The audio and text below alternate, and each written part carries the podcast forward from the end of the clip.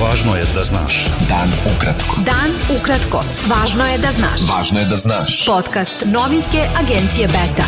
31. oktobra sa vama Darko Čačić. Port parolka Evropske komisije Nabila Masrali izjavila je da će Evropska unija nastaviti da se angažuje na pronalaženju trajnog rešenja za problem preregistracije vozila sa srpskim registarskim oznakama na Kosovu. Masrali je ponovila da Kosovo ima pravo da postepeno ukine registarske oznake KM, ali da odluka koja je doneta nije u skladu sa onim što je dogovoreno u dijalogu Beograda i Prištine.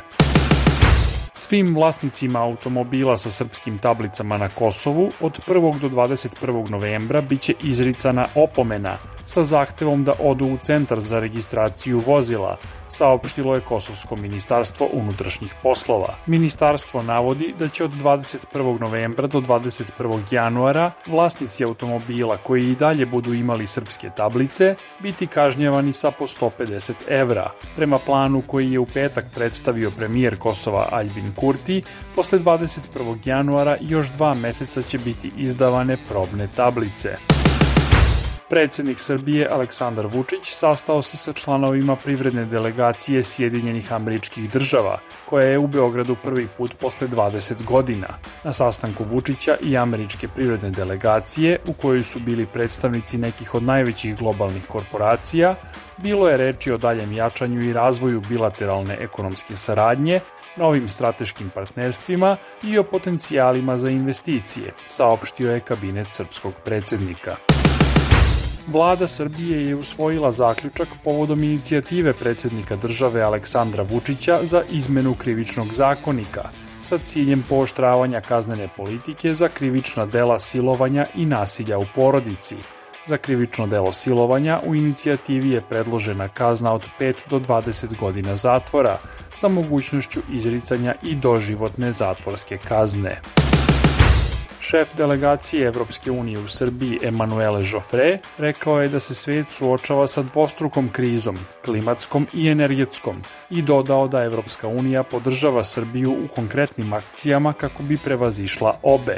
Na skupu Dijalog o klimatskim promenama, povodom predstojećeg samita Ujedinjenih nacija o klimi u Egiptu, srpska ministarka za zaštitu životne sredine Irena Vujović rekla je da je Srbija trostruko povećala svoju klimatsku ambiciju u okviru nedavno revidiranog nacionalno određenog doprinosa smanjenju emisija gasova sa efektom staklene bašte. Što se tiče konferencije dakle, u Sharm el Sheikhu, COP27, Srbija će učestvovati na najvišem mogućem nivou, dakle svakako ćemo imati i tamo izlaganja i predstavit ćemo naš na nacionalno određeni doprinos. Znači NDC koji smo usvojili u avgustu ove godine, izuzetno važan dokument, a on predviđa smanjenje emisije za 33,3% do 2030. godine u odnosu na 1990. godinu. Dakle, svakako su to ambiciozni planovi. Udruženje novinara Srbije saopštilo je da je tužilaštvo za organizovani kriminal preuzelo slučaj ubistva novinara Milana Pantića od višeg javnog tužilaštva u Jagodini. Kao razlozi su navedene indicije da iza ubistva Pantića stoji organizovana kriminalna grupa, veća efikasnost istrage i neophodnost uključivanja brojnih eksperata. Pantić, dopisnik večernjih novosti iz Jagodine, ubijen je u junu 2001. u ulazu zgrade u kojoj je živeo sa porodicom. Realni rast bruto domaćeg proizvoda Srbije u trećem kvartalu ove godine iznosio je 1,1% u odnosu na isto tromeseče prošle godine, objavio je Republički zavod za statistiku. Industrijska proizvodnja u Srbiji u septembru je bila manja 0,3% u odnosu na isti mesec prošle godine, a u odnosu na prošlogodišnji prosek bila je veća 1,9%. Beta. Dan ukratko. Budi u toku. Lider Saveza nezavisnih socijaldemokrata Milorad Dodik izjavio je da je od vlade Republike Srpske zatražio da izmeni krivični zakon tog entiteta Bosne i Hercegovine tako da kleveta i uvreda ponovo budu tretirane kao krivično delo. Bosna i Hercegovina je prva u regionu dekriminalizovala klevetu, zbog čega novinari i izdavači osuđeni za klevetu ne mogu da budu kažnjeni zatvorom, već jedino novčano. Rusija je jutros izvela veliki broj raketnih napada na važne infrastrukturne objekte u Kijevu, Harkovu i drugim gradovima Ukrajine, saopštili su zvaničnici te zemlje.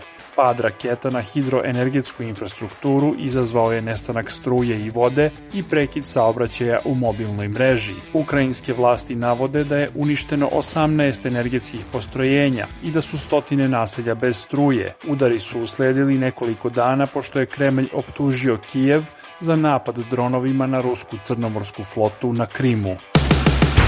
Na jučerašnjim predsjedničkim izborima u Brazilu pobedio je levičar Luis Inacio Lula da Silva, osvojivši oko 51% glasova. Njegov rival, desničar Jair Bolsonaro, osvojio je oko 49% glasova. Lula, predsednik od 2003. do 2010. godine, rekao je posle tesne pobede da su Brazilu potrebni mir i jedinstvo. Bilo je to sve za danas. Sa vama je bio Darko Čačić, slušajte nas i sutra. Pratite nas na portalu beta.rs I društvenim mrežama. Važno je da znaš.